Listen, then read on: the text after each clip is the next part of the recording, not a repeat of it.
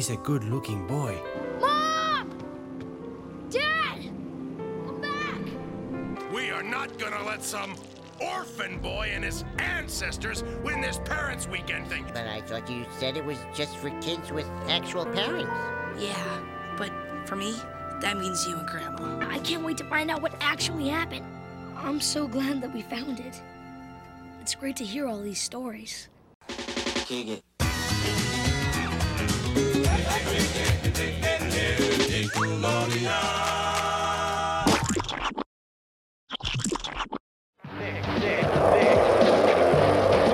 Welcome to Splat Attack, a nineties podcast honoring the slime-filled past.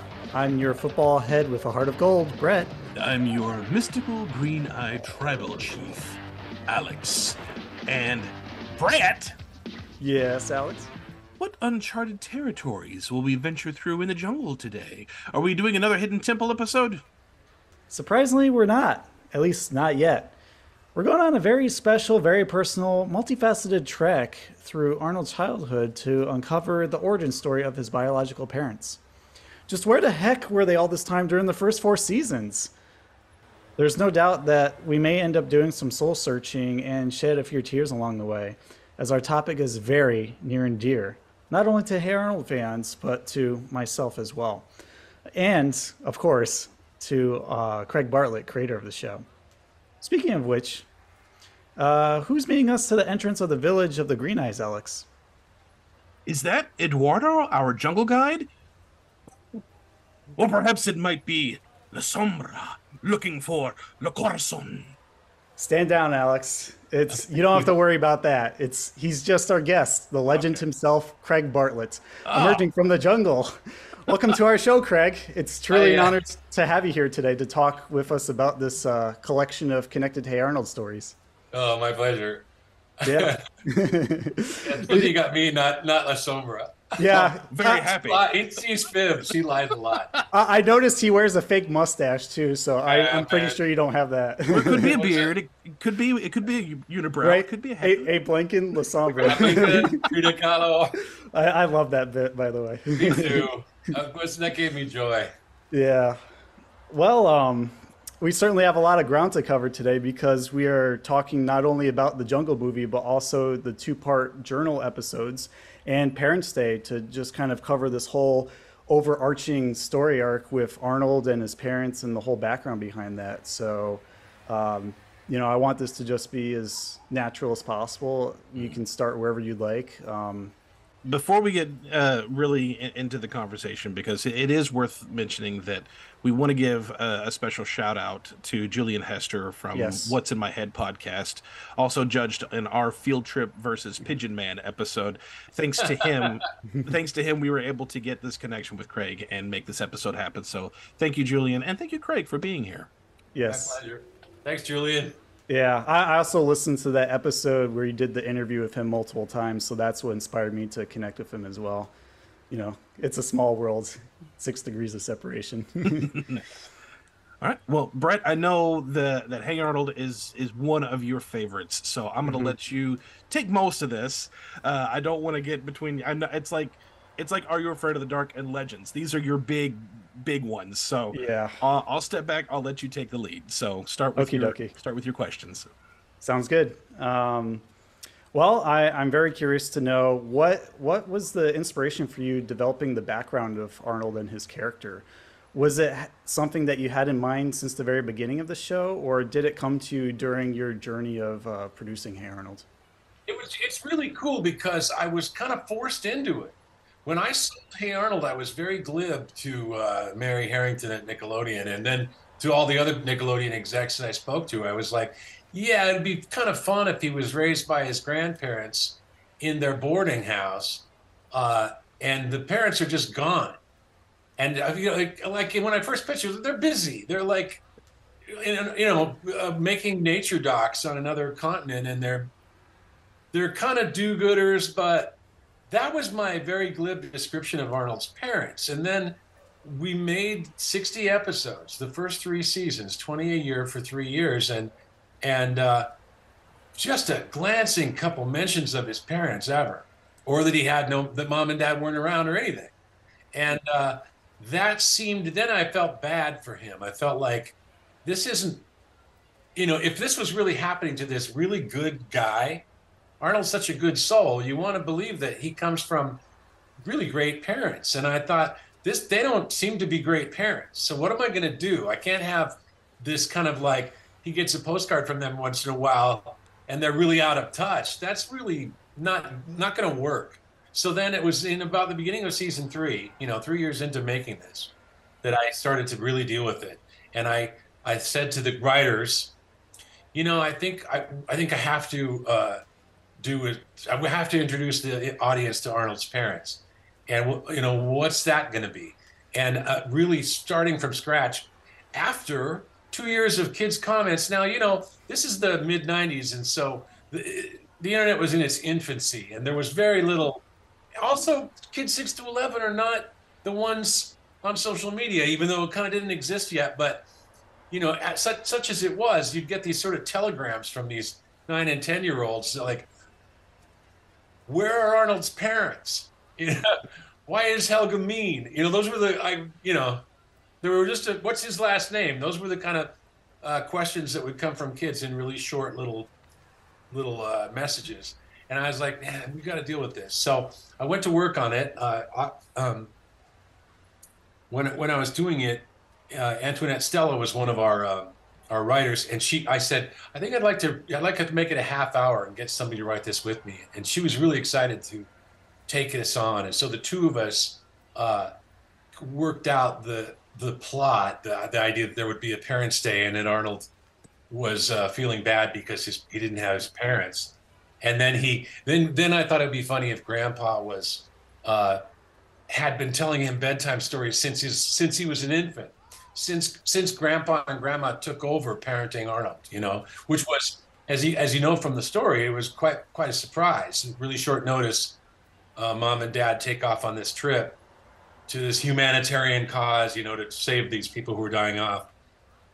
And by then we find out they're doctors, and and but Grandpa's been telling stories since uh, since they left, and uh, and from Arnold being a little toddler till now.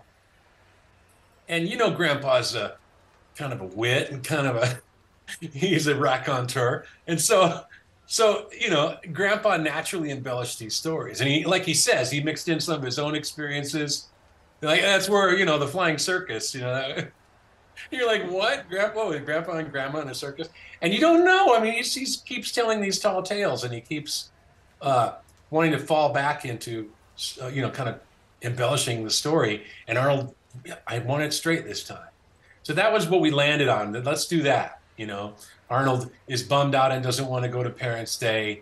He gets home at the, after the first day and tells, you know, Big Bob uh, he totally humiliates him and calls him an orphan boy. And uh, he comes home bummed out, which I love.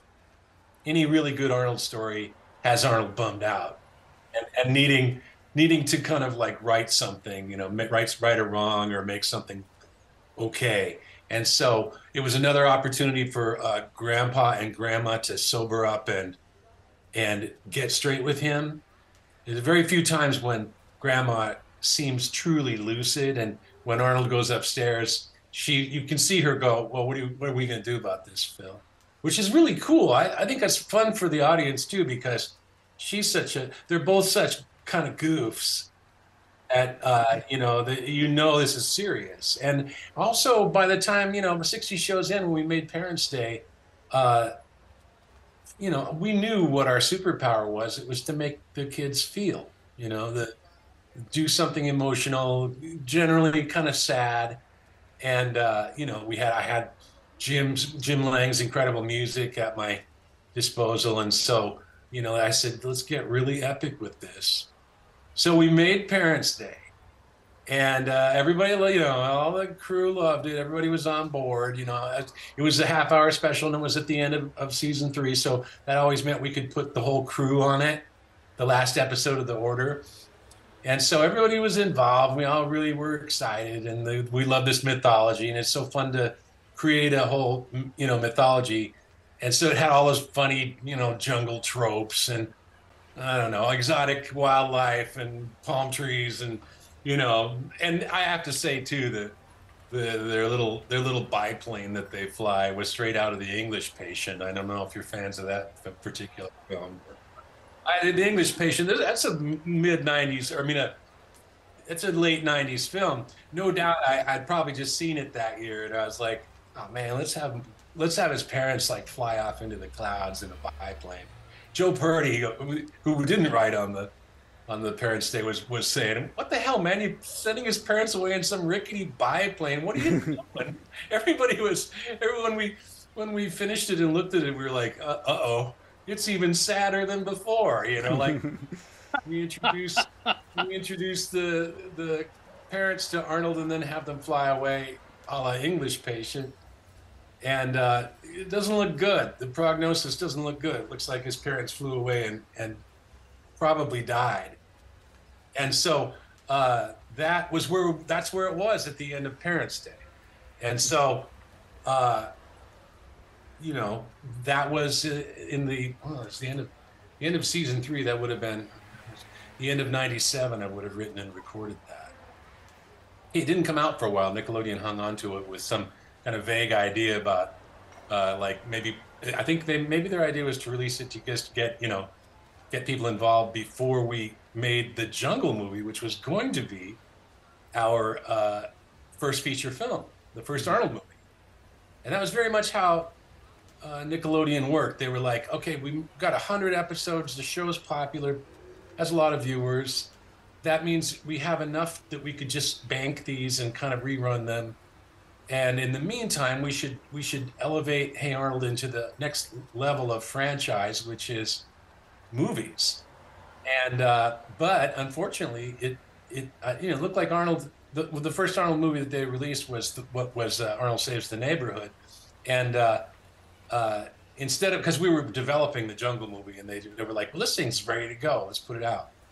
And since it didn't perform like you know make the kind of money that they needed it to, they were like, ah, maybe Arnold's not big enough to be you know franchise. Maybe it's just like one hundred episodes and thank you very much.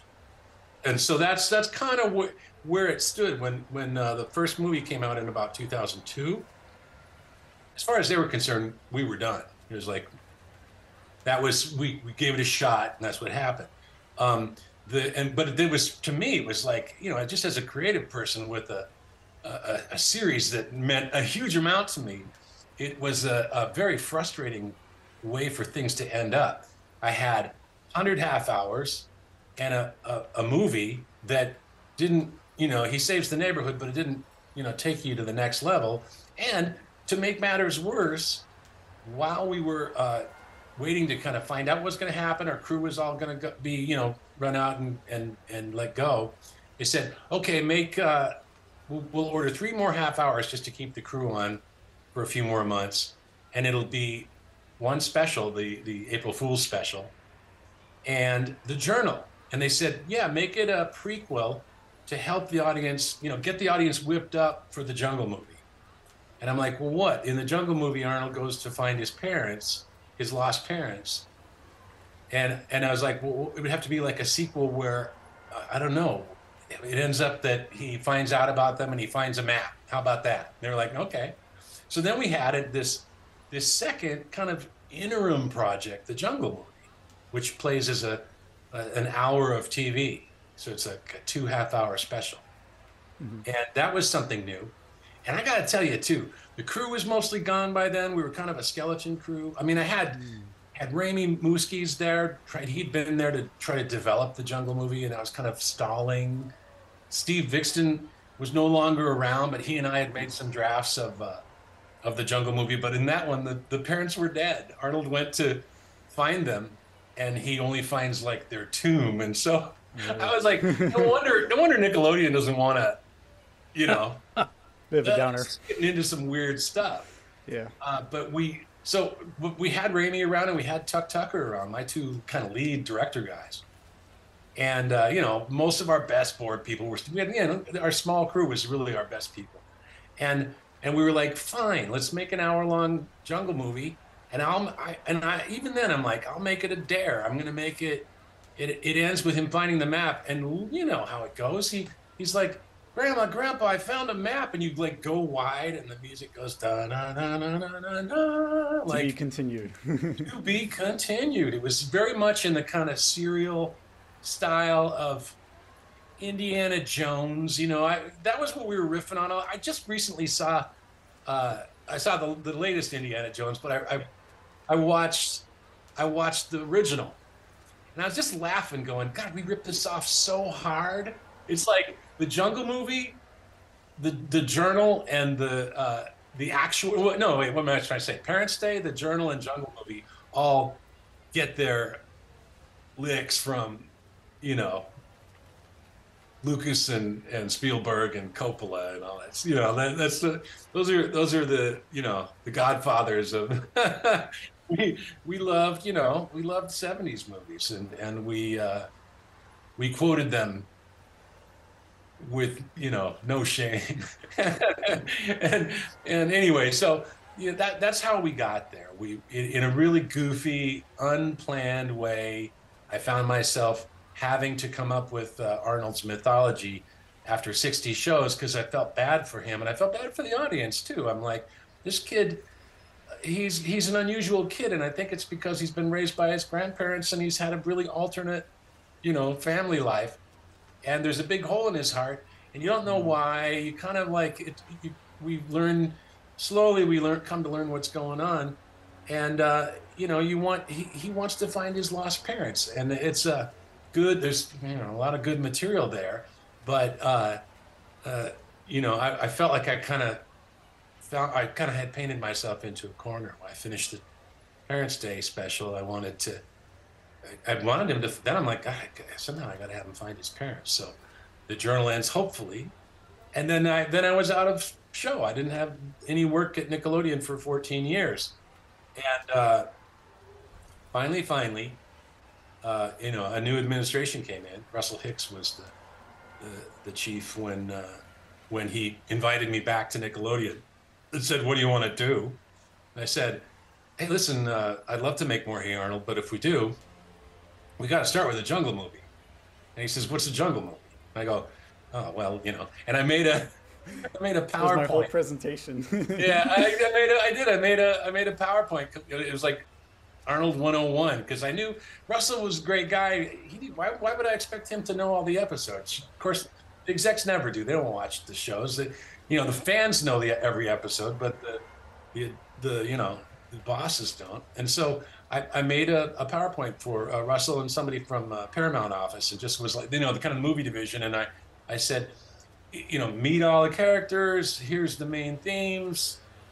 You know, Helga secretly loves Arnold, but you know, then she confesses to him in the the first Arnold movie. But but guess what? Arnold, you know, they have to rush and save the day, and so Arnold never tells her back how he feels. And I said, you know, the the audience out there who love the show and have now become adults and you know, have careers of their own, and you know, and hopefully some of them have kids, and they're you know bringing their kids up on Hey Arnold too. They have three questions: what's his last name? How does he really feel about Helga? And where what happened to his parents? And I said, the Jungle Movie will deliver those three things. And there was a lot, you know, that I started developing it with Steve Viksten, and he kind of fell out of the picture. John Greenberg, also another Arnold writer, uh, worked with us on some drafts, and We made we a bunch of stuff, but then it went into hibernation for, you know, twelve to fourteen years, something like that, and in which I didn't think it would ever happen again. And then when I got the chance, I thought, this is fantastic. I want to start from scratch. I want to, uh, uh, like, th there's some things I want to hit. You might remember there's a, I, I posted a picture that Remy made in, in two thousand two or something, where Brady's holding the locket, and it's got the, the pasted back together picture of Arnold. That was an idea we were like, totally, they'll they will get on a cruise, they will go up a river a la Heart of Darkness and Apocalypse Now, they will they will be uh, finally kind of like tricked and kidnapped by La Sombra. And I think I think even the idea that he was going to pretend to be Eduardo, I think, was even in the early drafts. I can't remember. Some of the big plot points we figured out, you know, when we made the, the actual Jungle Movie and two thousand seventeen, but uh, uh, there were a lot of things, original things that were in there that I wanted to so, somehow I, I would just kind of reshape the whole thing, and uh, and I would deliver all those things. Arnold, Helga would have a that that scene on in the boat on top of the like crow's nest when Helga's like grabbing Arnold and going, "Come on, come on, you know, I, I love you. What's wrong with you?" And Arnold would be like, "A boat," you know. Like, he, he's always getting an escape route, you know. And and then I thought, you know, she's gonna make these tremendous sacrifices. The idea of the locket and that whole device was something that we, uh, Remy and I, uh, came up with in the the, the the final version of that. I love that. I think the locket, then the fact that Helga has been carrying this locket since she was a three-year-old or whatever. She's been carrying it through her life, hiding it, losing it, getting it back, hiding it, losing it, getting it back. Um, and then carrying it to San Lorenzo and then putting it in the machine because the real Corazon had fallen off the, mm-hmm. into the chasm. And then her locket, waking up Arnold's parents and saving the day was so... You know, once once we landed on that, it was the group of people who worked on the the the Jungle Movie script. Um, once we landed on that, I was like, oh my God, this is great. It kind of made, it had it reminded me like of a Kurt Vonnegut science fiction story or something. It had a really weird, uh, the the kind of like, it's kind of like something that like, what are the Green-Eyed People kind of controlling the future from? They're I think they're very spiritual and they kind of have a kind of a dream state where they, they uh, you know, communicate with each other and kind of send kind of coconut telegraph messages down, down the river and stuff. So I, it all seemed really like, wow, this is perfect. And it, and it was funny too. Like like always when I'm making a story, uh, sometimes I'll get deeply into it and go, oh man, is this just all? When this comes out, are people gonna just be scratching their heads going, what the, you know? What is this? And then people, I'll get the reward of people going, no, it was the best. And and and uh, God bless them, you know, for for forgiving any any glaring plot points that are wrong or missing. And also just that having that knowledge that, you know, there's always going to be somebody who who hates the thing, and there's always going to be somebody who's like, no, that's the best thing I've ever seen. And you have to just kind of put your stuff out there. Hope for the best, and and uh, in this case, definitely, it was like, it was it was a it was a pet project for me. You know, the the the saga of those three stories, and the fact that they're they're kind of spaced far apart. You know, end of season three, um, uh, Parents' Day, end of the series, The Journal. Fourteen years later, The Jungle Movie. Uh, they they have a that they have that quality of of a of an epic that had a chance to kind of sit there and kind of brew. The fact that I had that extra twelve, thirteen, fourteen years to to think over what the Jungle Movie would do, I benefited a lot. And and so it's that's an interesting little lesson too. You know, just because you don't get what you want, you know, just because you feel like, oh, you know, I, I had my chance and now it's gone, doesn't mean that, you know, maybe things are supposed to go that way. Maybe I was supposed to, to you know, get, become independent in my in my thinking and not really depend on anyone else. You know, everyone was gone. It was just me when they when they called me back in, and so I thought, well, I, I'm gonna make it go like this. You know, I'm gonna I'm gonna dare to be really cartoony and wake up his parents and bring them back. Do you think the story overall would have been different if you made it considerably sooner?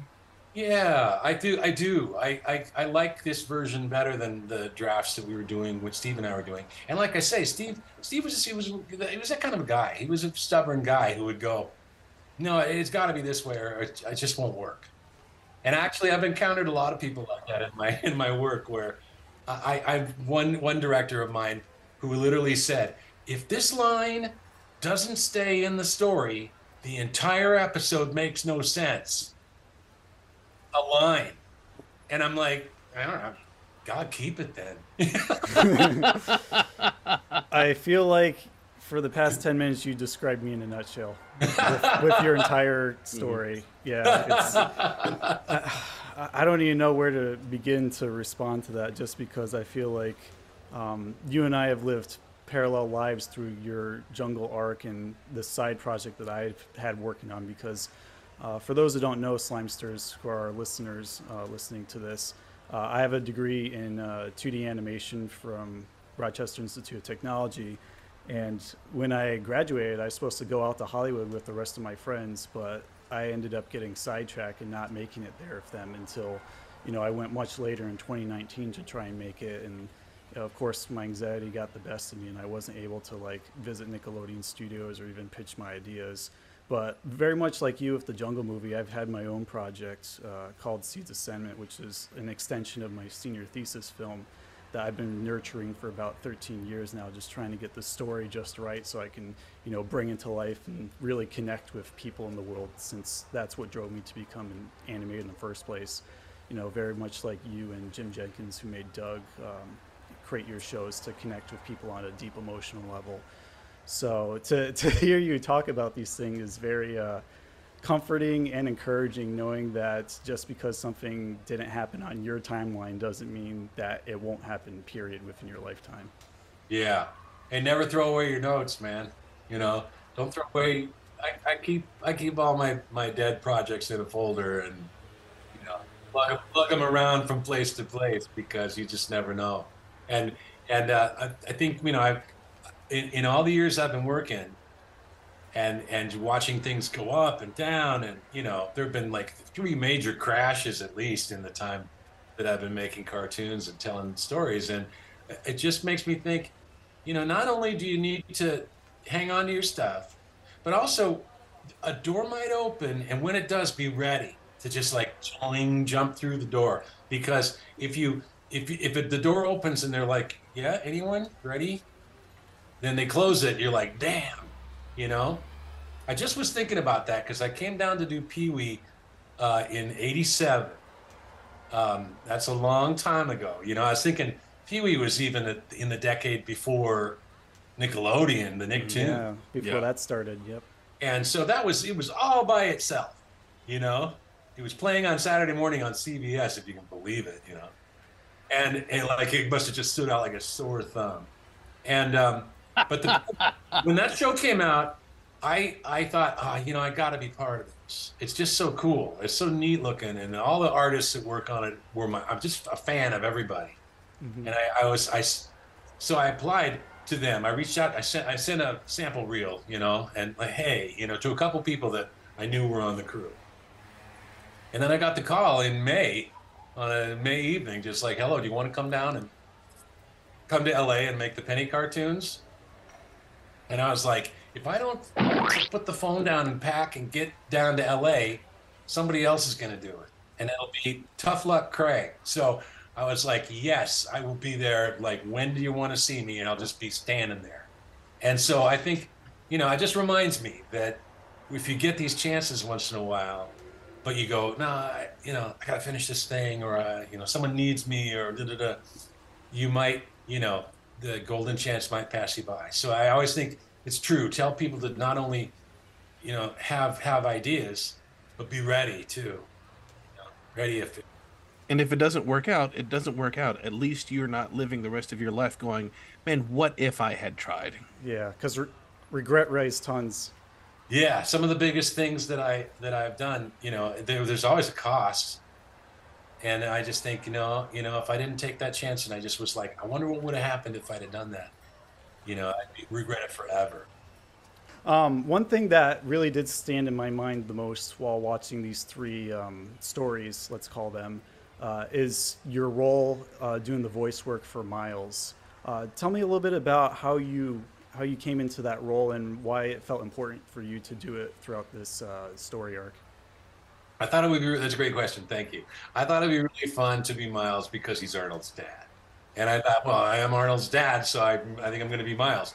And then, I, and I, I don't know, it does seem kind of random that that uh, Antoinette and I played mom and dad, the, the writers of the episode.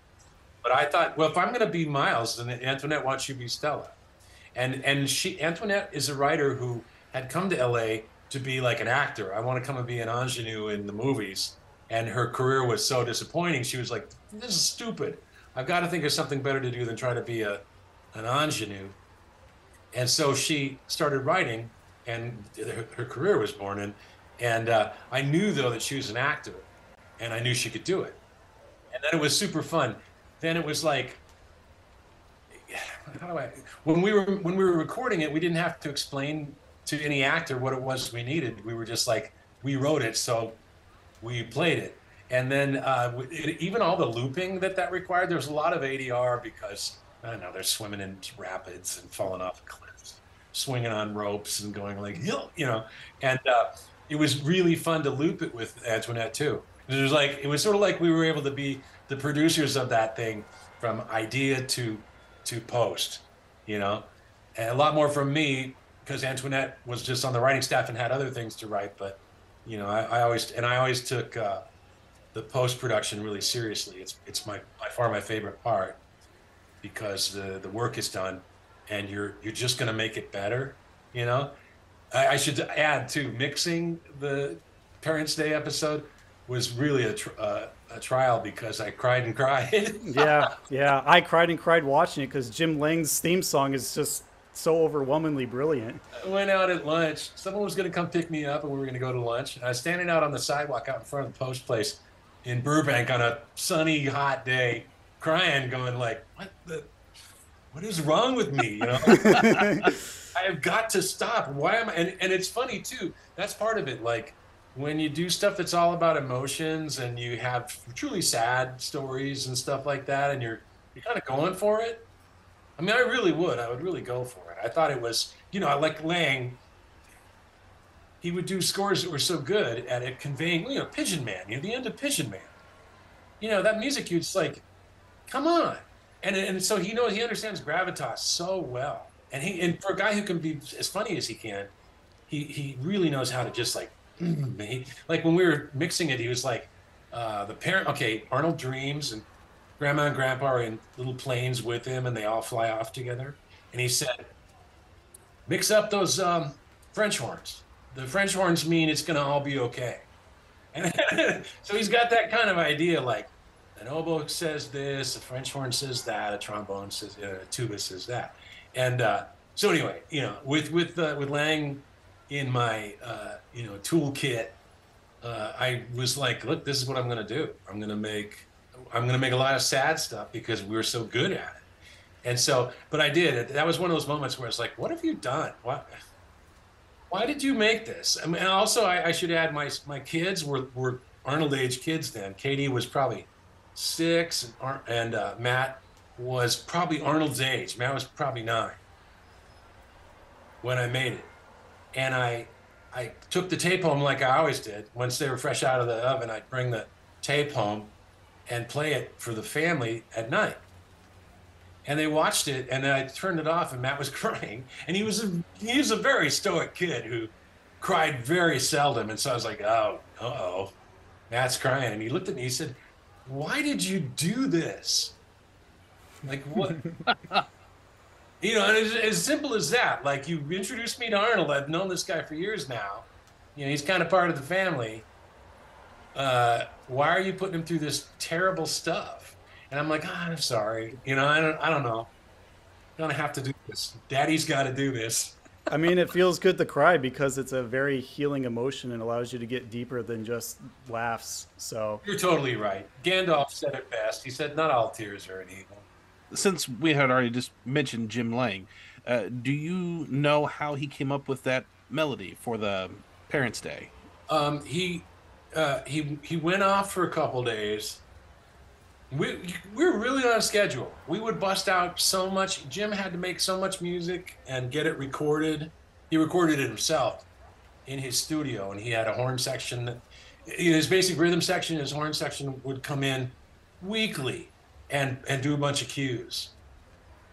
And so for something like this, luckily it was like, again, it was a special at the end of the season. And so it had that going for it where we could all kind of lavish a couple extra weeks on it because it was, you know, we're mopping it up.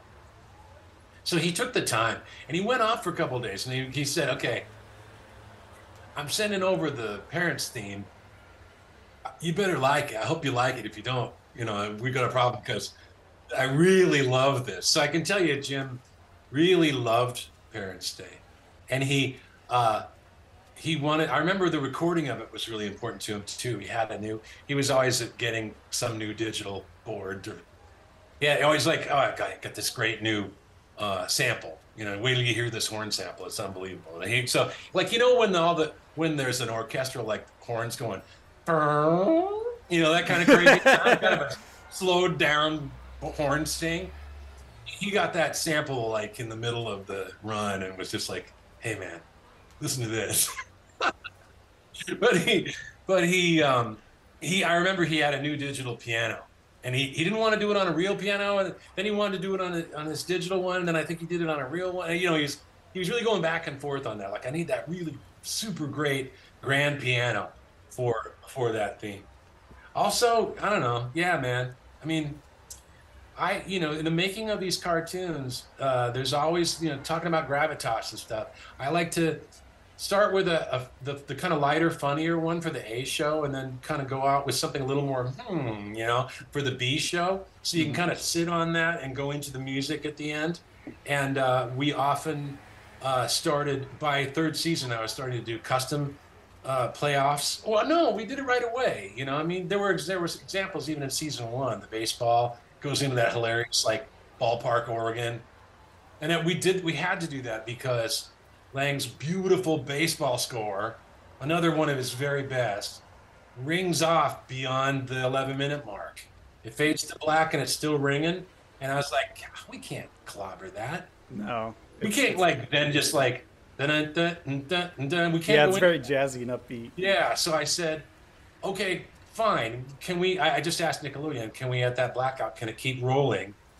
And then, and Lang's like, cool, I'll do a, So I'll do something ballpark organ after that. It'll be really fun. It'll be like super, you know, like, oh God, you know, heartfelt ending, and then on the on the um, on the ballpark organ. So we were doing custom endings all the time, but finally we were really just doing it every time.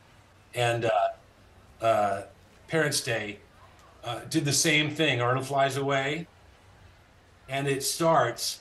And it just it just continues into the credits, and uh, that's like a super important emotional cool down in my in my opinion. I, we, we, some of those, there's just no way you would then go into Pigeon Man too. Pigeon Man ends, it's super emotional. Oh my God, he's flying away, and then it goes into uh, a really subdued acoustic guitar, and it's the uh, it's actually a cue from the show. It was some it was a piece of music from when. Uh, Arnold and, and Vincent were walking around on the rooftop, and he's explaining who he is. Yeah, yeah, I remember it now. And so those were all like, we'd be like, dude, we made this half hour that's super emotional. You, I don't want to just hard cut at eleven and start playing that uh, main mm-hmm. and credit music. What are we going to do this time? And so that was super fun, and, and we had uh, complete freedom to do what we wanted. Uh, nobody ever told us, gave us notes on any of that stuff. Jim's music was so kind of sure-handed that Mary, our first first two years, we had Mary Harrington as our exec, and then she moved on. We had people after that who had less control over what we were doing. And Mary just was like, oh, dude, Jim Lang's a genius. I don't have any notes, and I never will. So he had he had a, an insane freedom and was surrounded by his fans. You know, I was just like, I, I was just sitting there going, I can't believe how lucky I am that I live in a world where my composer is over here. What am I, the emperor of, uh, of you know, one, you know, I feel like it's in, it's in Amadeus, you know, Salieri or Mozart, you know. Right, that's what you like. Yeah, that's what I love so much about, um, you know, this common thread that we've been noticing through all of these shows that we're celebrating on our podcast uh, from the nineties. Well, most of them early to mid, some later, but mostly early to mid, is that they had this creative freedom uh, from the higher ups that just said, hey, we trust you. You know what you're doing, even though we don't know what's going to happen. Just run with it. And I feel like that kind of innate trust allows a lot of the creative freedom to flourish rather than having a bunch of regulations or notes being passed back and forth to, you know, do this or cut during this time. So it's, yeah. there's a, there's been a, a tendency uh, in the in the intervening years where execs feel more and more that they simply must or should uh, kind of get in there, get under the hood. It's like the brain interferes too much with the heart when the heart just wants to do its thing. Yeah. So I, you know, I benefited a lot from from that that reality. I I I, I acknowledge that. Well, uh, Nickelodeon has a, a tendency, especially in the early nineties, to have a variety of different types of programming. And as far as Nicktoons in general were concerned, they usually went for big, bombastic, outlandish st- senses of humor. But Hey Arnold was, was very, very different. Uh, what drove you to push for more emotional, powerful stories like the ones we're talking about now, when Nickelodeon was doing so different content with their, with their Nicktoons? Well, it's a great question, because you're right, that did set up an expectation. The good news was that they were they were pretty much all over the place, you know, in tone and and in in production value and in approach and in writing and in, you know, acting, kind of even the way they directed the actors and stuff. So there was a lot of there's a good range of stuff. But I knew we were like we were like we were like the nerd over here, you know. Uh, making our, our little kind of thoughtful, you know, Steve Steve Viksten used to say, Arnold's more like a, a A B C after school special shot with a single camera. You know, it's more like that than, I don't know. Uh, Seems more down to earth that way. Yeah, and and and and and also uh, Charlie Brown, you know, the Charlie Brown Christmas was a seminal influence on on me when I was a kid. I saw it at Charlie Brown age, and. Uh, I was deeply, deeply affected by the fact that it was about being sad. You know, Charlie Brown in the opening scene is leaning on that wall with Linus going, I don't know. What's wrong with you, Charlie Brown? You know, I don't know. Christmas is here and I know I should feel good, but I'm just sad. And, and Linus is like, gee. Lighten up, Charlie Brown. The Charlie Browniness. But anyway. When I saw that, I it, it, even in my little nine-year-old brain, I was like, "Oh man, you know, uh, I know I like to draw, and I kind of wish I could make these cartoons." Um, uh, I- imagine that! Imagine making a cartoon about how it really feels to be a kid. Because, in my opinion, childhood was more of a veil of tears than than a big laugh riot. And as much as I adored, you know, the Bugs Bunny cartoons, I, you know, watched I know them all, watched them endlessly as a kid. And learned much of my comic timing from from Bugs Bunny. Uh, my kind of the soulfulness and that, you know, the music to Charlie Brown's Christmas was right in the zone, man. Mm-hmm. It's, it's, uh, and it's know, jazzy too. And it's yes, it's it's it's old school, you know, uh, piano, bass, and and uh, and drums, uh, jazz trio. And so when we approached making Hey Arnold, I, I said, let's, let's, come on, man, let's get emotional. And uh, Lang was more than up to the task. And we, the two of us discussed how it could be jazzy, like jazzy and blue, like Charlie Brown, but have a whole different vibe. And it was the, it was the jazz meets hip hop of the nineties, the acid jazz and stuff that we were listening to in, in L A that made us go, yeah, we can do this. We'll, we'll make a new sound. Also, God, man, your your audience's kids, everything they're hearing is for the first time. And so, you know, you can be sitting there ripping off Apocalypse Now and they'll they'll think, this is cool. And then much later, they'll finally see Apocalypse Now and go, hey, I saw that first on Hey Arnold. Right, right. Yeah, it's it's it's funny how the things like this influence us and then it, it imbues itself in our work later on as, you know, our inspiration coming to life, because I was also really much into Charlie Brown and Peanuts growing up. And there's just, just something really different than other cartoons that really sucked you in. I, and I think it has to do with the, the realness of the emotion that's being expressed, because it's not all sunshines and rainbows and comedic jokes one after the other like you would expect. Um, you know, which is more topical. It gets down to real issues like being depressed or not knowing what to do if a girl likes you. And it, it's, kids, it, the it's kids really are like relatable. Kids, but they kind of have adult problems, and they, they, they use adult vocabulary. And they there's there's a there's great there's great uh, you know, I don't know, great uh, prototype character prototypes in there that that I, I just I know they're a huge influence when I when I was growing up. So th- that was so. having said that, you know, to answer your question about in the middle of the Nicktoons, how could we do it? Uh, I, I tell you what, I promised Mary that it would be funny. I said, look, it'll be funny. Look, here's how it's going to be funny. This is going to happen. This is going to happen. And uh, the pilot, I'm like, come on, you know, it'll be okay. We're gonna, we're gonna, we're gonna. Uh, it, it'll, it'll be.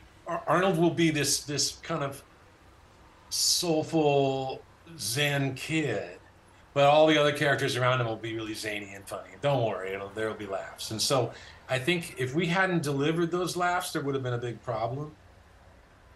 But luckily, it's funny too. And so, they just finally, I mean, it didn't take long for them to kind of see how, how they would benefit from this. I mean, I, I got to give a lot of credit to Nickelodeon for in the nineties for having the sensitivity to kind of give us that rope that you were talking about earlier. I mean, they didn't have to, but they did. And I remember when I finished the first episode, Downtown is Fruits, Eugene's Bike. I had that tape. I went to New York on a Friday. We all gathered in a corner of that big, you know, Times Square building, and it was up thirty floors up, and there's a big T V in the corner, and the whole staff of Nickelodeon, I don't know, one hundred people from a couple floors had all gathered, and we all had beers or something, and we watched Downtown Streets and Eugene's Bike standing up in a in a in the, a big kind of living room space. And afterwards, they were like, "Hey," they were like, ah, "This is gonna be great," and they. Pat, you know, patting patting me on the back and stuff, and I thought, okay, you know, I, I, we, we agree, we're in sync. They, they're like, I like this, it's funny, and it's, you know, you know, God, even that one, Downtown Fruits has some soulful moments, and and uh, I love the ending of Eugene's Bike where it's all there, man. Arnold Arnold tried to save the day and he couldn't. And he's like, oh gosh, I'm really sorry, Eugene. Eugene's like, hey man, nobody else has ever tried that hard. You're awesome. And he goes to shake hands in the door. Yeah, yeah, I love it. Little fingers are wiggling. Ow. Ow, I'm okay. He pulls open the door and he drives away. And Arnold's like, can't win them all. And he walks up, he, he turns and walks off into the dark. And, and cue and the music. Like, this, yeah, yeah, cue the music. And so, uh, you know, it was all there. And thank God they didn't go, hey, we got to change this and make it less this or more that.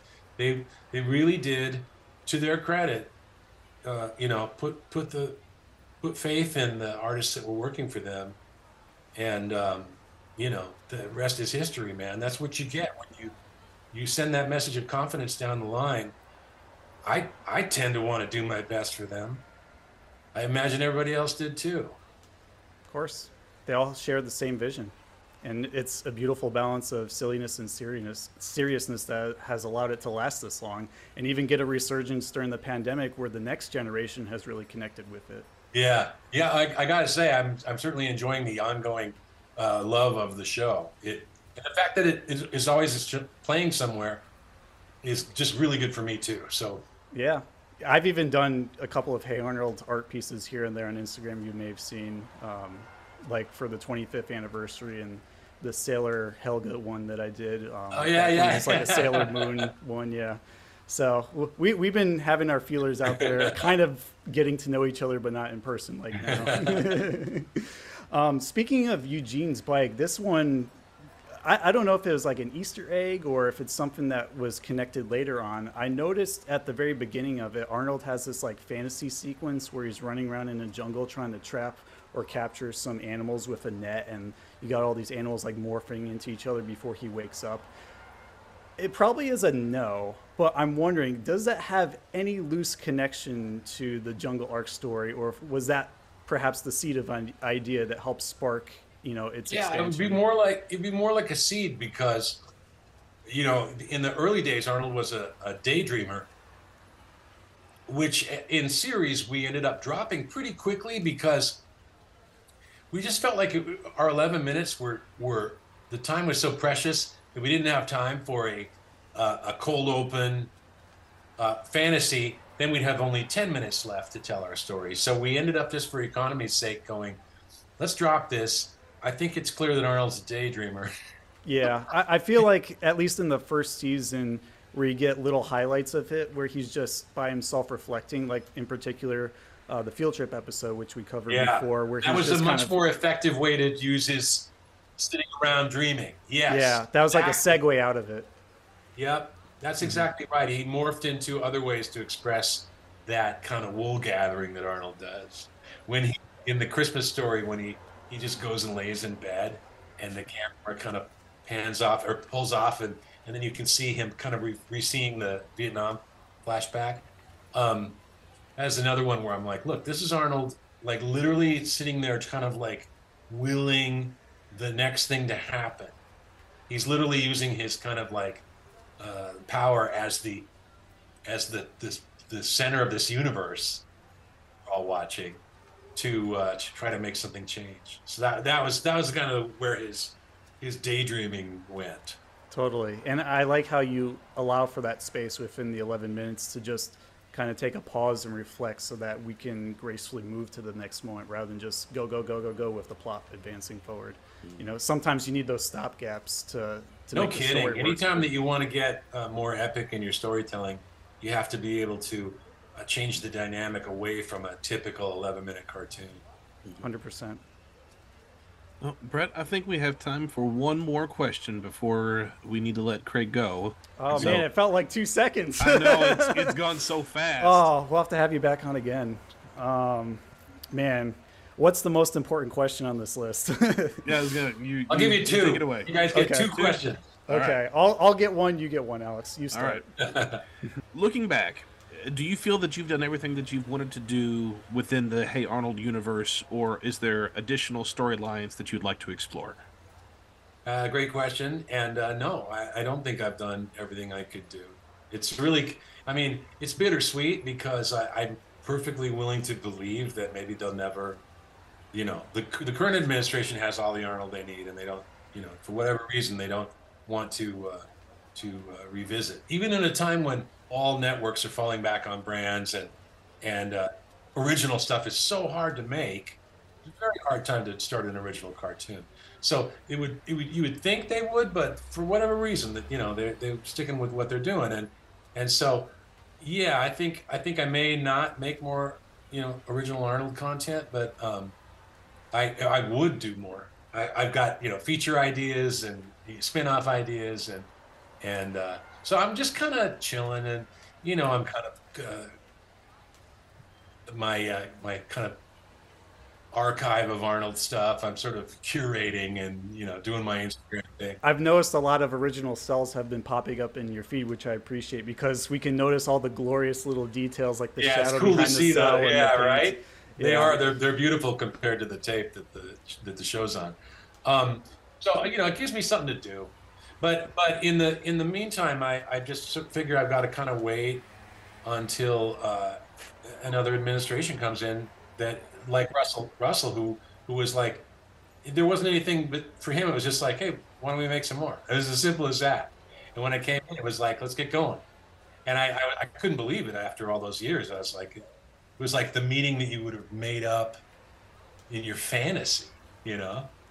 And so I'm I'm happy to. It's it's really you know in all my years of doing this, uh, you know the ups and downs are hilarious. And there's times when you're just like, oh my God, I'll never work again. And then you, you know, then something else happens, and you know personalities change, people at the top change, and uh, you know the, God, the, the the business itself changes constantly.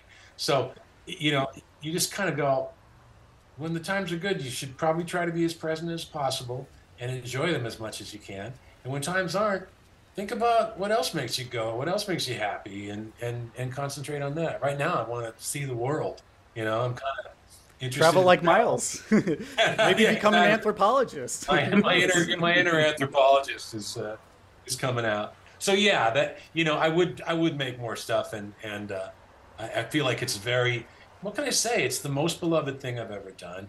I have a much larger audience uh, for that than anything else I've done. So so yes, I would. Um, on, on that note, with the final question for the episode, with all all the things you've done for Hey Arnold, and specifically the Jungle arc story, um, being able to wrap that up and fully explore Arnold's background and have his parents reunite with him, is there any one valuable, or rather invaluable, takeaway that you get from producing that and seeing it through completion after all the, all the changes and all the waiting you've had to make it? My, my takeaway is that who would have guessed that instead of just getting green lights all the way, here you go, Craig, you want to make the jungle movie, make the jungle movie. Uh, instead, there were all these obstacles, and, you know, the lights, plug got pulled and the lights got turned out for all those years. And instead of it, instead of it hurting the project, I think it helped it. And I think it's it's even it even helped it in the sense that the real kind of core audience was the audience that had grown up on Arnold in the first place, and probably not the current twenty seventeen audience, six to eleven year olds that were watching Loud House right then. You know, it, it they they didn't probably care as much about it as the adults who had grown up on it naturally, and so uh, the the the time for them to have all that, like, you know you know how hard people were were uh, trying to bring back the Jungle Movie and all the all the fan you know kind of kind of grew up with social media and all those efforts to do petitions and all that stuff. So people got to feel it was people got to participate in in that little uh, rebirth and and that that little miracle in a way that I think was really gratifying for everybody. And as a content maker, I I love that. I I enjoyed working on all those teasers and all that silly stuff we did. I mean, everything about that process was super fun. Reuniting with the cast and God, just such good times. People coming in, Dan Castellaneta and Cass Soucy and you know Maurice LaMarche, all the people who played the adults came in, and and uh, uh, they they just. They, they just all were like, wow, this never happens. How cool. And so, yeah, it, it, it, it was really, the, my takeaway was it was a, a, a huge success. And the, the you know, I remember when, it, when the movie came out, it got like a hundred in Rotten Tomatoes.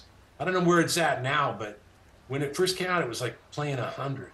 And I, I was thinking, I've never had this kind of success. I've never done a single thing that was so unanimously loved by people. And of course there must have been some haters, and you know, totally people would be like ragging on the Jungle Movie for something. But but um, in in a in a, a time as cynical as, well, it was twenty seventeen, so it wasn't as bad as it is now. But because I think sure. social media, I, I'm not complaining. I use social media to my advantage every single day, and I you know I play it just like everyone else plays it. But um, To, to normally even then there'd be like it'd be really hard not to have somebody have something mean to say about something, and so just to just to make something that was so universally uh, uh, welcomed and enjoyed by people, you know, God, the next that weekend when it opened, a Saturday and Sunday, I just read comments all day, and. And, uh, you know, we're living in a time where it's it's perilous almost to read the comments. It's like there's so much hating going on that, uh, you know, you got to make that choice sometimes. I know a lot of creatives who go, I don't read my reviews, you know. You know, a lot of musicians and stuff were like, you know, uh, if I if I cared what people said about my stuff. And I also believe we should all, um, we should be our own keeper and the person responsible for our own self-esteem and, you know, your own best friend who, who goes, you know, people may not like this, but this is what I want to do, and I'm going to do it, and I give myself permission to do it. And, I, and I, I'm a big fan of that way of thinking, and yet I'm still like, I'll, I'll be I'll be really happy about one day. I'll be like, why am I all happy? And I'm like, oh, yeah, somebody really praised me. You know, like I got, I got somebody was like, yeah, attaboy, and I got some kind of pat on the back. And so I think, uh, I guess we just need it, man. We need, you know, we're not, we're not working in a vacuum. David Bowie said it best at the, in nineteen ninety-nine. He said, we're heading into, he, he basically described the future. He said, we're heading into a time where making art is going to be different. We're going to make art, and then it's not, the art won't be complete until people have, you know, weighed in on it and passed judgment on it. And then when everybody's participated online about what they think of it, then the art is done.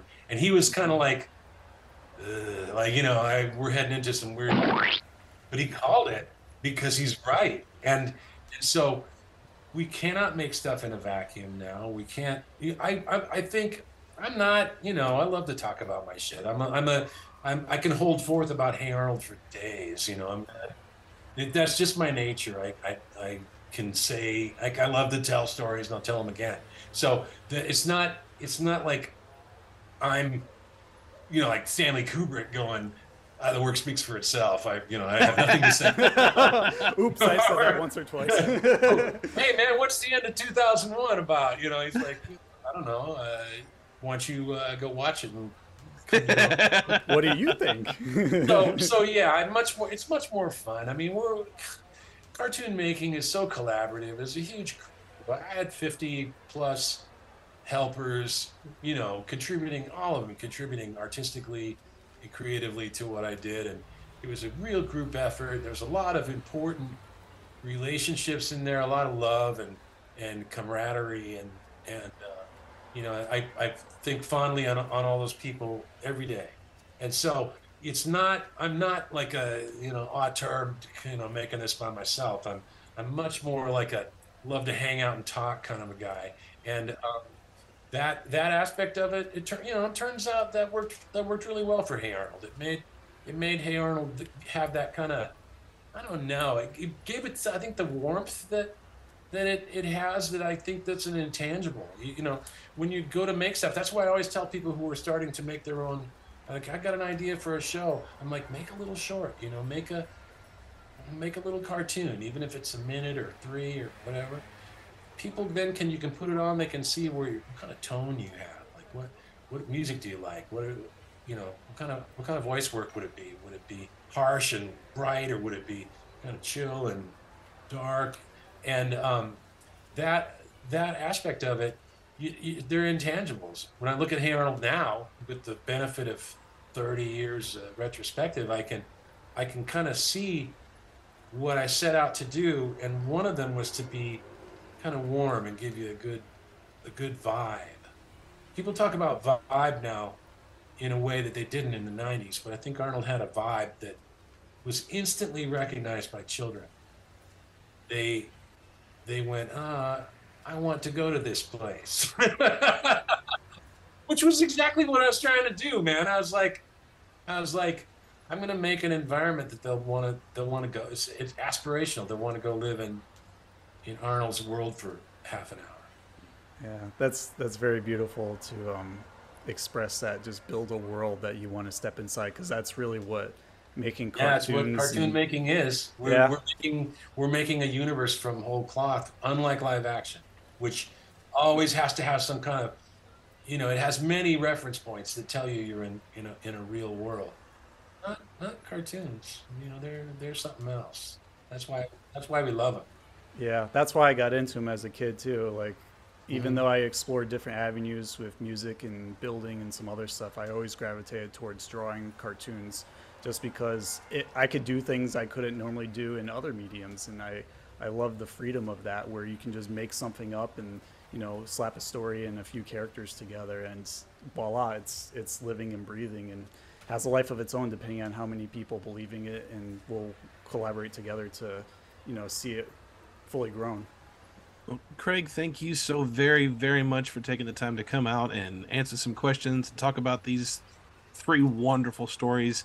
It means a lot to the both of us, and I, I know it means a lot to Brett especially. Thank you so very much.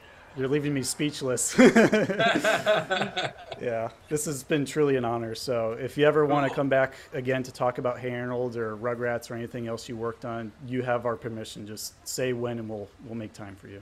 All right. Well, take care, y'all. Take, stay well, man. Don't don't get the Coco.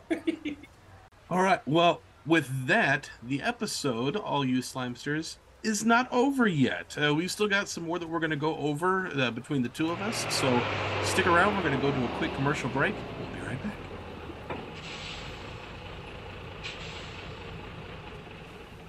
Stay tuned. Hey Arnold will be right back after this. Thank you so much for tuning in to this inside look of Hey Arnold with Craig Bartlett. If you are enjoying this episode, please take the time and hit the like button and subscribe and hit the notification bell on YouTube. If you are listening on a podcast app, please leave us a review where possible. These simple acts on your part help other people who are looking for us get in contact with us, find us, listen to us, watch us, all that good stuff. Also, please leave some comments down below, interact with us. If you have any questions, comments, feedback of any kind, you can always find us on Instagram, as well as all of our socials, Facebook, Reddit, TikTok, all that stuff. Uh, mostly Instagram and Facebook is where you will find us. And also you can always email us at Splat Attack twenty twenty-one at gmail dot com. Tune in next time, Slimesters, when we go deeper into the jungle using a secret map found in Arnold's dad's journal to uncover the thirtieth anniversary of Legends of the Hidden Temple. Told you we'd be getting to it. We'll be doing a deep dive into the history of the show, along with getting a slew of first-hand perspectives from several contestants who have braved the challenges Olmec and Kirk threw at them, and how the show's legacy still impacts the fans today. And we may just run into a temple guard or two and some people who work behind the scenes, so it's going to be a lot of fun. You can find all this retrorific action and more only here on Splat Attack. What happens when the family wants to go on a road trip, but no one ever leaves the house? That's exactly what happens on this Clarissa Explains It All episode called Road Trip. Join Brett and I as we talk with Alan Goodman about this very episode, along with some other memories that Alan Goodman has shared with us. You will only find this episode available on Patreon. Go to patreon dot com slash Splat Attack to get access to this episode, as well as a backlog of many episodes that we've had. Uh, since Splat Attack has turned two years old, you now have access to our top five birthday episodes, our Little Bear episode, as well as our Super Specs episode review for free. If you enjoy these episodes, please consider subscribing to our channel and enjoy the nostalgia. And now back to Hey Arnold, hey. Only on Nick. Alrighty, we're back from our commercial break. Um, you know, thanks to this machete that I happened to find lying around, uh, I was able to cut through all the different jungle leaves and make our way to the, the Green-Eyed People Forbidden City. And uh, we're going to talk about, you know, these three episodes, more or less, uh, now. So for the episode info for each of these, Uh, starting off, we have Parents' Day, which is Season three, Episode sixty, or uh, from Season five, Episode six on the Shout Factory D V D. Its air date is May tenth, two thousand, though it mentions nineteen ninety-eight in the end credits under the Nickelodeon splat. It was directed by Larry Leakleader and Tuck Tucker, and was written by Craig Bartlett and Antoinette Stella. And of course, the music is by the great Jim Lang. And for the journal, we have Season five, Episode ninety-nine to one hundred, because it's a two-parter. And it also appeared as Season five, Episode nineteen and twenty on the Shout Factory D V D. Its air date was November eleventh, two thousand two, though it mentions two thousand one in the end credits under the Nickelodeon splat. It was directed by Remy Musquiz and written by Craig Bartlett, Michelle Lamoureux, and Joseph Purdy. And the music, once again, was done by Jim Lang. And lastly, we have The Jungle Movie, which is the made-for-T V movie. Its air date was November twenty-fourth, twenty seventeen. It is directed by Remy Musquiz and Stu Livingston, and is written by Craig Bartlett, Joe Purdy, Laura Srebny, and Justin Charlebois. The music, once again, was done by Jim Lang, and this Jungle Movie takes place right after the events of the journal, as Arnold is heading into sixth grade with all of his friends. So let's start off with, you know, our thoughts and impressions of uh, Parents' Day, Alex, since, you know, this is a special topic. We're not going to be as detailed. We're just going to give like a quick, like, couple minute summary of what happened. Uh, would you like to start with that? Sure. Uh, so anyone who has listened to our previous Hey Arnold episodes, this should not be uh, a surprise to any of you. But for those of you who are fairly new, I am completely green when it comes to Hey Arnold. I remember seeing Hey Arnold when it first came out in the theaters for Harriet the Spy, but that's really the only thing that I had seen, and I don't even really remember it that well. Uh, I just never watched it when I was a kid. Uh, I well, I was a teenager by that point, so I stopped. I, I was out of, out of, I was completely out of watching cartoons. I was too cool for it. Well, see, but I was slightly younger younger than you, so I, I happened to catch Hey Arnold when it first aired downtown in its fruits. I didn't even know about the pilot that was with Harriet uh, the Spy until later on, but I was I was pretty much there from the beginning and watched it nonstop. uh, which may explain why I have such a deep memory of uh, season one in particular in nineteen ninety-six. And uh, this the series has really a strong fan base, which I have noticed being within the nineties Nick circuit for the last few years. People absolutely love these the, the series, and I have seen so many screenshots of various episodes. I've seen Stoop Kid, I've seen Pigeon Man, I've seen uh, Lockjaw, I've seen many of them, and I've seen a few of um, The Jungle Movie, which obviously we'll get to in just a little bit. So, but but it's all new territory for me, even though I I, I know some of the quotes. This is all brand new stuff to me, and watching the last few episodes that I have, I absolutely adore the show. And I was looking forward to being able to get more into this show for, for or this this episode to talk about these three parts, and also the fact that we got to talk with Craig. I was excited about that, um, but I I was letting Brett take most of that because this is his baby. So it's like, no, you you you do you, man. Funny thing, when I was talking to Julian after we first connected, um, he asked me, what's your Mount Rushmore of like creators you would love to meet? And I said, D J McHale, Jim Jenkins, Craig Bartlett, and Joe Murray.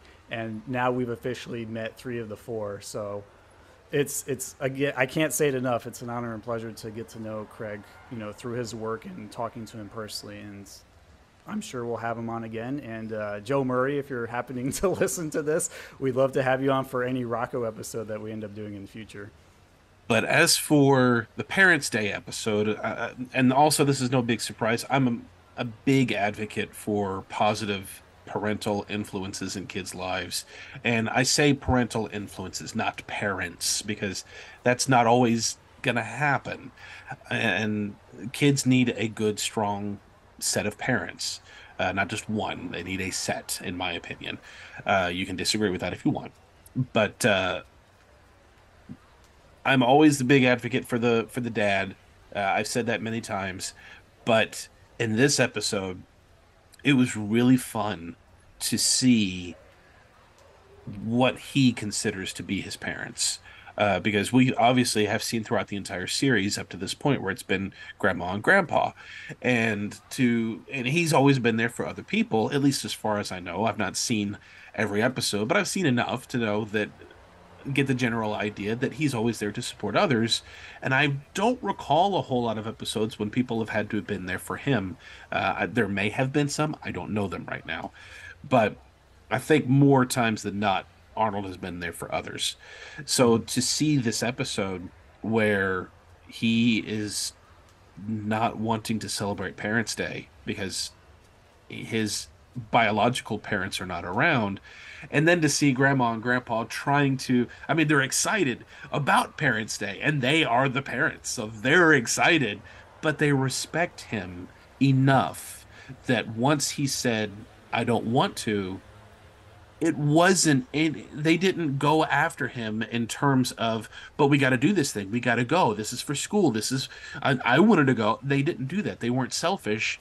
Mm-hmm. They completely shifted gears and went straight to, he's upset. Understandably upset. We need to try to support him and be there for him, even if that means just giving him some space, which again, I think is highly commendable because you don't see that in, in kids' shows. Usually they're just berated the, the character over and over and over. No chance to breathe. And, uh, but, but grandpa, I mean, grandma stopped with the goofiness instantly and, and told grandpa, go talk to him. And then he was being receptive. Do you want a story? No. Is there something I can do? No. Do you want space? Yes. Okay. And here, here's your here's your breakfast. Like the next day, here's your breakfast. I'll leave you alone. And I think that's super sweet. Uh, that's not, that's a realistic relationship where you can understand where the child is upset, and then to to to learn about your your parents a little bit more. And now you realize that not every parent is biological mom and dad. Parents can also be considerably older older brothers and sisters, because that's happened. Aunts, uncles, cousins, grandmas, grandpas. There's so many families now of, of different walks of life. As long as you have that older person or people who are there to care for you and love you and support you and help raise you. That is a parent. And I loved that he recognized in this episode, my grandma and grandpa are my parents, and I want to go to Parents' Day to celebrate with them. And I also am so happy that they did not win. They did not win the tournament, the, the whole thing all together. I knew uh, Bob wasn't going to win it. I was like, no, there, there's no way Craig is going to make... Too selfish. Uh, yeah, th- that, that's not going to happen. But also, Grandma and Grandpa, there's no way that they should be able to sweep this thing. And I noticed in the background that what was what was the other girl's name? Uh, Phoebe's and Phoebe. Her parents won. Yes, uh, I kept noticing that Phoebe was winning a couple, and I was like, okay, they're they're gonna do the thing where she wins, and they're she, not. She's an overachiever though, so it's very fitting for her to win. And uh, and to see that, even though they lost, they didn't care. They they they were still happy, and I really this whole episode just. It sings the whole thing. The, this uh, triple S, full full tilt. Oh, I'm so glad you said that, Alex. Um, because here's my thoughts on Parents' Day. So, I didn't I didn't get a chance to say it while we were just absorbing Craig's ultimate wisdom of the universe.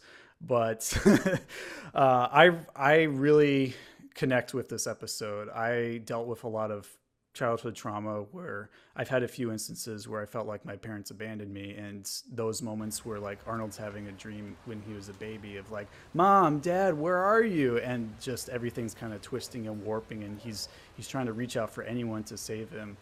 Uh, I, I really connect with that without going into too much detail, and just being able to have, you know, your family there support you, even if they're not your biological parents, they're the next best thing. Your grandparents is really important because it, it helps to know that you have a cohesive family unit that understands you. It doesn't just have to be mom and dad. It could be your siblings. It could be your grandparents. It could be your aunt and uncle, whoever you really resonate with. And my grandmother and grandfather on my mom's side, they, they understood me on that level. They listened to me.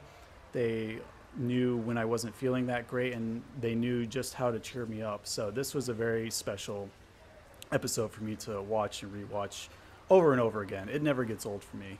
And of course, at the very end with Jim Lang's, you know, subtle, gentle piano melody makes me cry every time. Um, I mentioned it as like one of my favorite Nicktoons on our Nicktoon episode over on Patreon. And it still is, just because it has the sentimentality Um, to encompass everything that's happened up until that point as like a cool down moment, as Craig said, uh, to just take it all in, and then, okay, we're going next in, into the sky, and you're just going to let your imagination figure out where we're going to head next, and, and simmer on that until the journal is being produced a couple seasons later. So I, I really like... I really like the setup. I really like the event because it also reminds me of Doug and Patty P I, where Roger deals with not having his father there for the wheelbarrow race, and Mister Dink steps in for him. That's very, it's it's important to have uh, older people connect with children in that way. So to make a long story short, I'm also going to give this a triple S.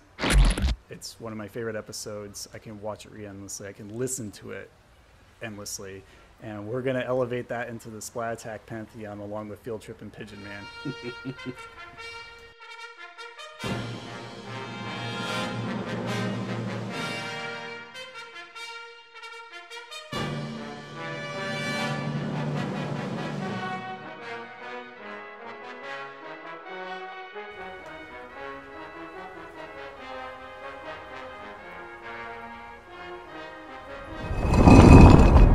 Please welcome our new inductee into the Splat Attack Pantheon. Episode fifty-five, Hey Arnold, Parents' Day. Uh, for Journal, I really like this episode too. Um, I didn't like it as much as as Parents' Day, but and that's not that's not really a slight, um, because oh, oh gosh, Parents' Day was chef's kiss, uh, but the Journal. I really enjoyed that too. Uh, that felt like an earned ending for the series. And I consider myself very fortunate to come into the Hey Arnold game now, because if I was a kid and this was the ending and then not be able to have that f- conclusion for many years, that would irritate the snot out of me. uh, You've been uh, waiting longer than for the sequel of Kingdom Hearts, which oh is over gosh. a decade. Gosh. And that I did wait for. And, me oh, too. uh, but uh, t- to be where I'm at now and just finish the journal and I can go, okay, and go straight to the Jungle Movie. Yes. Win. That's what you get for being, that's what you get for waiting. Uh, but uh, I did really like this. I did like...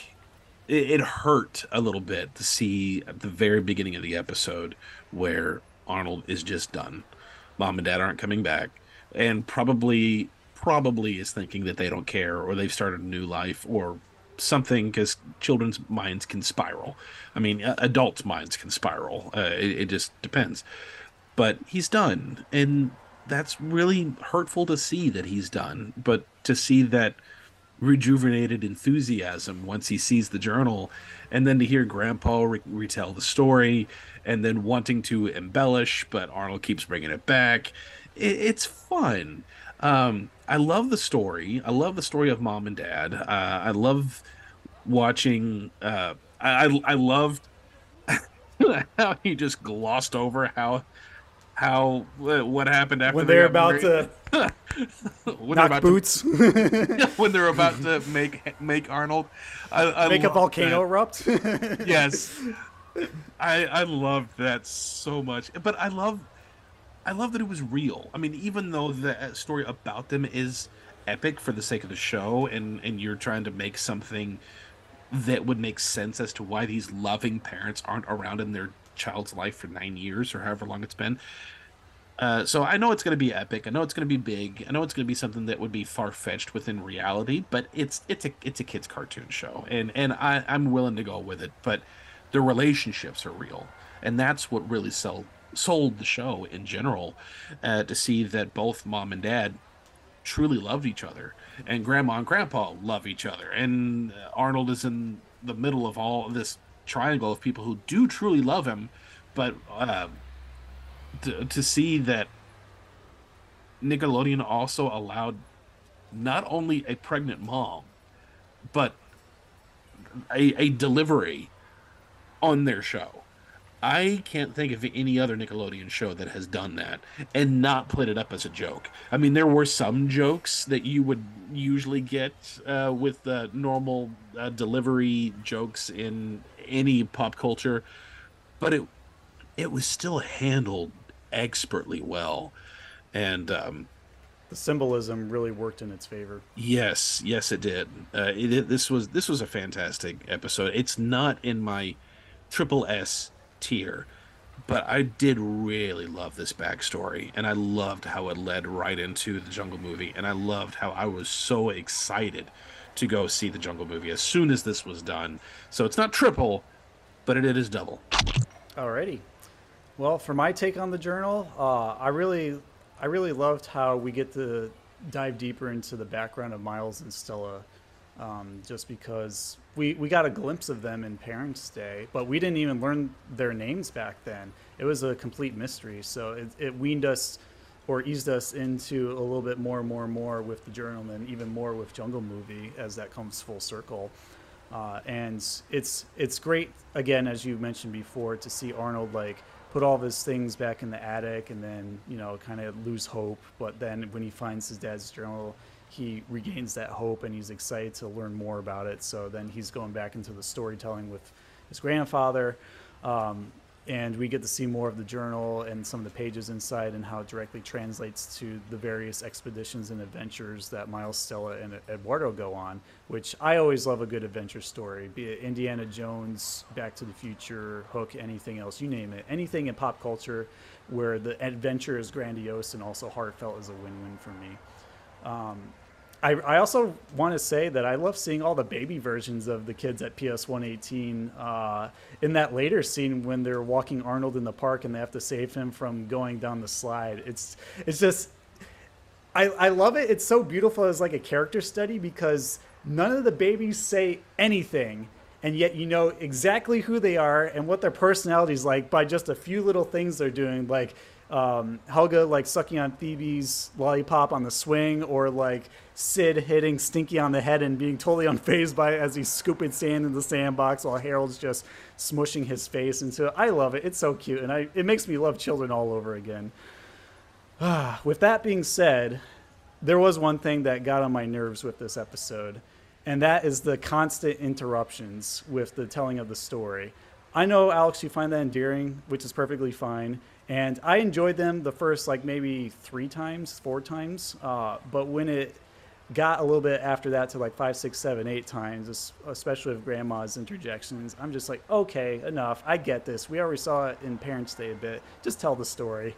So I was getting a bit impatient then. But that's that's just a minor nitpick, because I I, I love the, the deep dive into, you know, this background and being able to have Arnold's come to terms with the story and also share it with his grandmother and grandfather, who are in, in this with him every step of the way, even in the Jungle Movie when they show up. So for me, it's not quite top tier, but it is also within the upper echelon of our Splat Attack rating system. So I'm going to give it an S, Splatterific.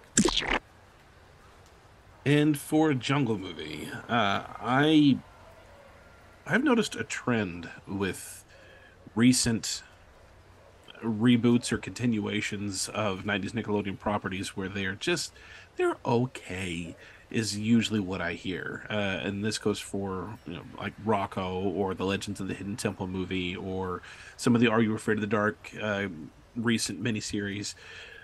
So I was expecting this to be okay. I haven't really heard many people talking about this, uh, even within the nineties Nick circuit that I'm usually in. I've not heard a whole lot about it. I know that it exists. That's about it. But I really enjoyed this. I enjoyed it a lot. Um, it's, I was thinking, if you're doing a movie, this has got to be, how are you going to make this into a movie? How are you going to make this big? Um, because I thought that whenever Rugrats came out, uh, they, they're doing a Rugrats movie. I'm, and I was like, what, what can you do with Rugrats with these characters and make it big? And it, two words, Reptar Wagon. Yeah. and and I, to be honest, I still haven't watched the Rugrats movie, but uh, I thought the same thing with Hey Arnold. Uh, it, it it would be like doing Doug the movie. Like what what what can you possibly do big within the realm of reality? I mean, I could see his imagination making something really big, and, and I thought the same thing here. But no, they they did manage to make a very big, compelling story, and I really dug it. It got a little too action-adventure uh, hokey, uh, especially with them getting kidnapped at one point. I was like, uh, I don't, I don't care for that.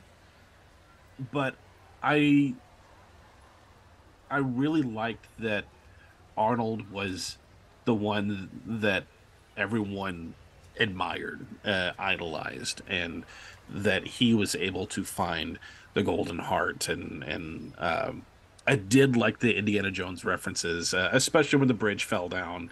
Uh, I, I was oh, full. Just tried the stone one. Yes, full Temple of Doom. I loved it. Uh, yep. But overall, I really did enjoy this, and fr- the the last third, I really loved.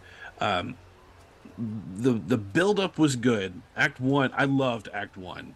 I especially loved Act One of how the people came together to make this happen for Arnold after all the things that they that he had done for them, and especially Helga. And I don't know how fans feel about uh, Helga and Arnold finally coming to full realization about how each other feels by the end of it. I loved this. I really, really loved this. Coming from somebody who asked my wife for three years to finally start dating me, and she always told me no. I still, even though we're married, I still have not asked her to go out with me, and she say yes. Uh, that that's a whole story if you really want to hear it, but it's a it's a story. But coming from somebody who's waited and played the long game and being told no, or something has gotten in the way, and then out of necessity it happened uh for for the show. I loved this. I mean, this was right in my wheelhouse with with me being Helga. Um but uh I I really really loved this. Uh, the the middle, the second act, I thought got a little too big for movies. It felt like it it, it was big just to be big. Uh, mm-hmm. But then once it got back to the third act and it was it was becoming more focused and more personal, I that's when it got me back. So not not three S's, not two S's, but one S. Still in our upper upper echelon. I really dug it. Interesting. Uh, for the Jungle Movie, I, I mean, you echo many, many of my sentiments. I feel like we're we're pretty much in sync with all of these. Uh, I really love how the journal picks. I mean, sorry, I, I love how the Jungle Movie picks off right after the journal, as if it's like leading into, you know, the next grade after the summer. Uh, I really love how the context makes for a heartwarming opportunity for like a reunion of all the Hey Arnold characters to just say, hey, let's get together for old time's sake and, and help you out to win this contest to go to San Lorenzo.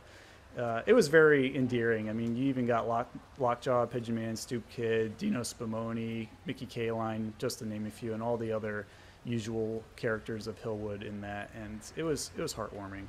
Um, I, I do agree with you that once they like actually get locked in the fortress, things feel like a little too cartoonish for me and too big, in the sense that all these characters that you've come to know and love within Hilwood and Hey Arnold's universe, they're kind of becoming a little bit cardboard cutout-y versions of themselves, where they're just kind of de- um, like being watered down to a stereotype rather than um, expressing some of that more nuanced characterization. And I think that's partly due to the fact that there's so many characters on screen. How do you keep track of everyone and still still give them the time that they need to, you know, say what they have to say?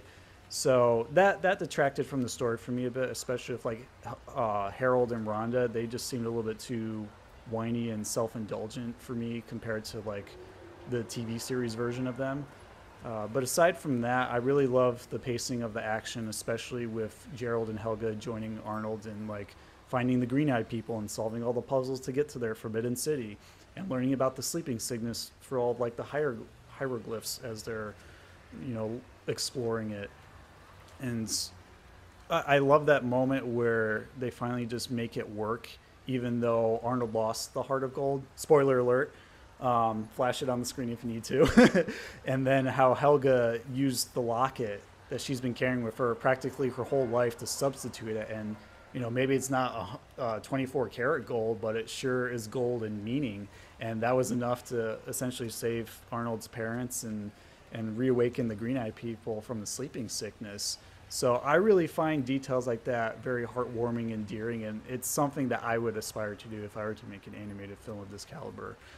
Uh, so with that being said, without belaboring it too much, love the villain, by the way, and his like comical maniacalness. That was very entertaining, how he was like a doppelganger of Eduardo.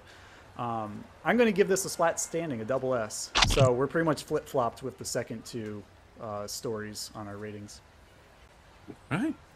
Yes, solid episodes. All three. All of them in our top tiers. It, it's great all all around. And I am very much looking forward to covering more Hey Arnold on the show at some point. Me too.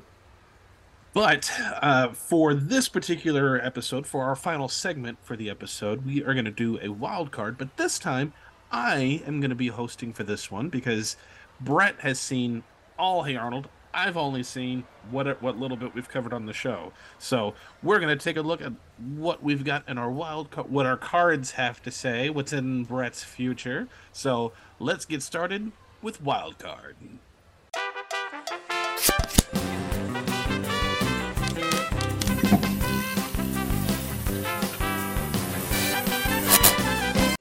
All right, so for Wildcard, I have all of my cards here. Spades, diamonds, clubs, hearts, and joker.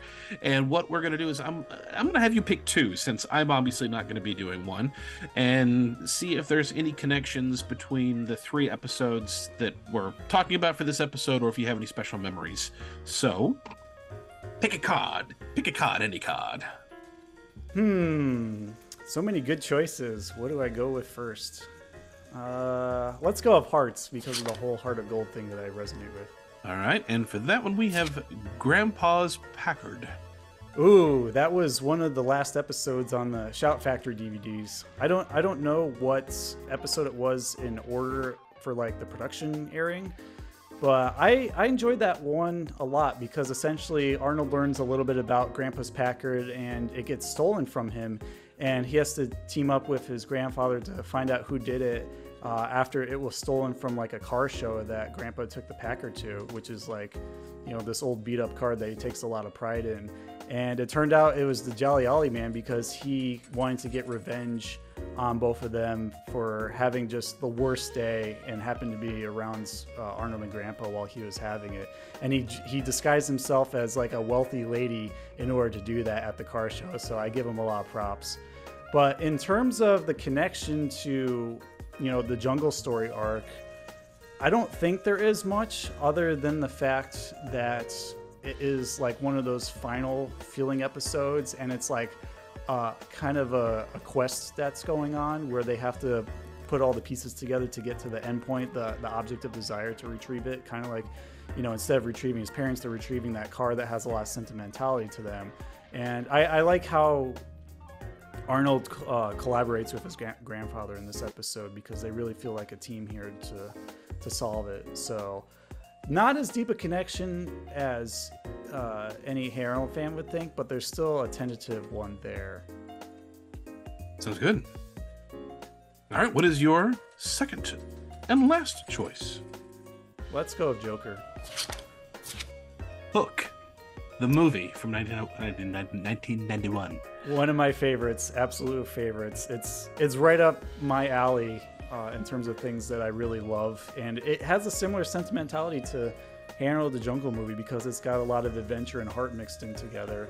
And it's basically like the sequel to Peter Pan, where he has forgotten what it's like to be a kid and he goes back to Neverland to save his kids. So it's kind of like a reversal going on here where they're both traveling to this crazy adventure island, Jungle Movie and Hook, and a family member or family members need rescuing that are near and dear to them. So I really like the parallels here. And of course, there's there's a lovable bad guy like La Sombra. In this case, it's Dustin Hoffman as uh, Hook, uh, joined by, um, what's his face from Roger Rabbit? Bob Hoskins as, as Smee. So I, I love everything about both of these things. It's got action, it's got comedy, it's got ambience of the setting. They both even have pirates, you know, river pirates versus, you know, ship pirates.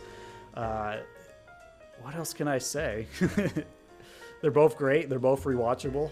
They're both high tier. If we ever do like a movie review of that, I would rate it very highly on this show. Both are mostly children trying to rescue parents. Even though Peter Pan came to rescue his children, it's the children who really rescued Peter Pan. My question is, who's the counterpart of Rufio in the Jungle Movie? Helga. Yeah, Helga I can see. Because she's got the attitude, she's got the anger, she's in a way leading the charge, even if it is behind the scenes. And uh, it's really her who mostly saves the day. Um, even though Peter Pan did that, none of it would have still existed if Rufio hadn't kept it together while he was gone. Indeed. Great point. Wow, that went by really quick. We had too much, we had too much fun. Yeah, oh, gosh. But and, and that's always cool, though. Whenever we have the opportunity to have uh, a celebrity on the show, and and then we could, uh, we could, we could just keep going and going and going. This episode could have turned into a four, another four-hour-long recording with no technical issues. Just listening to him talk about all these wonderful things. So uh, I definitely want to have Craig back, especially after I've had the chance to watch more and pick his brain some more.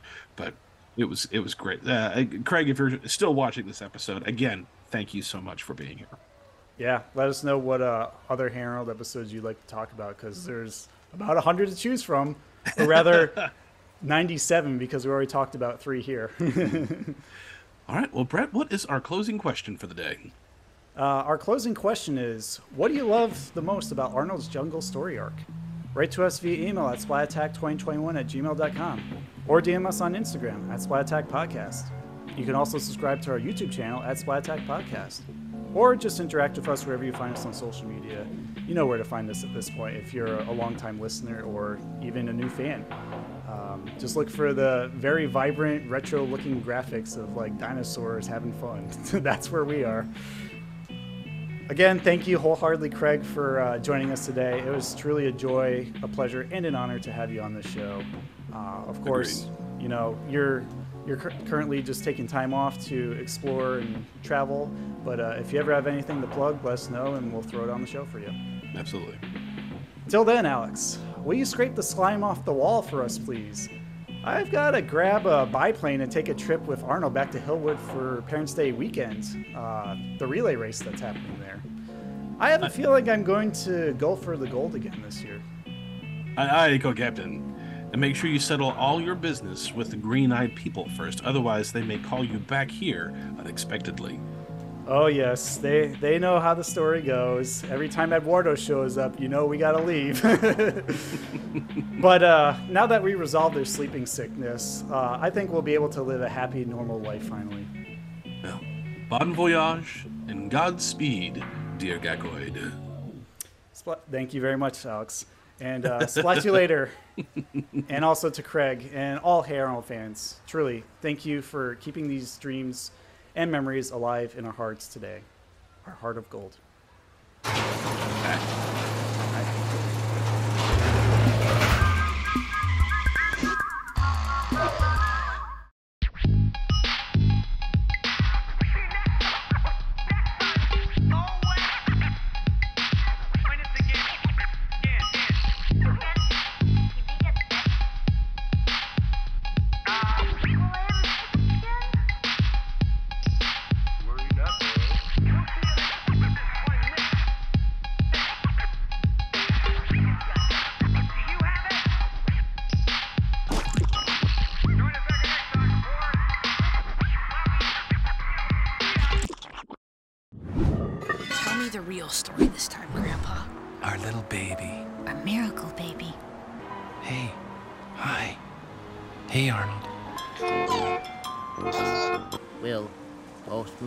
Arnold, terribly.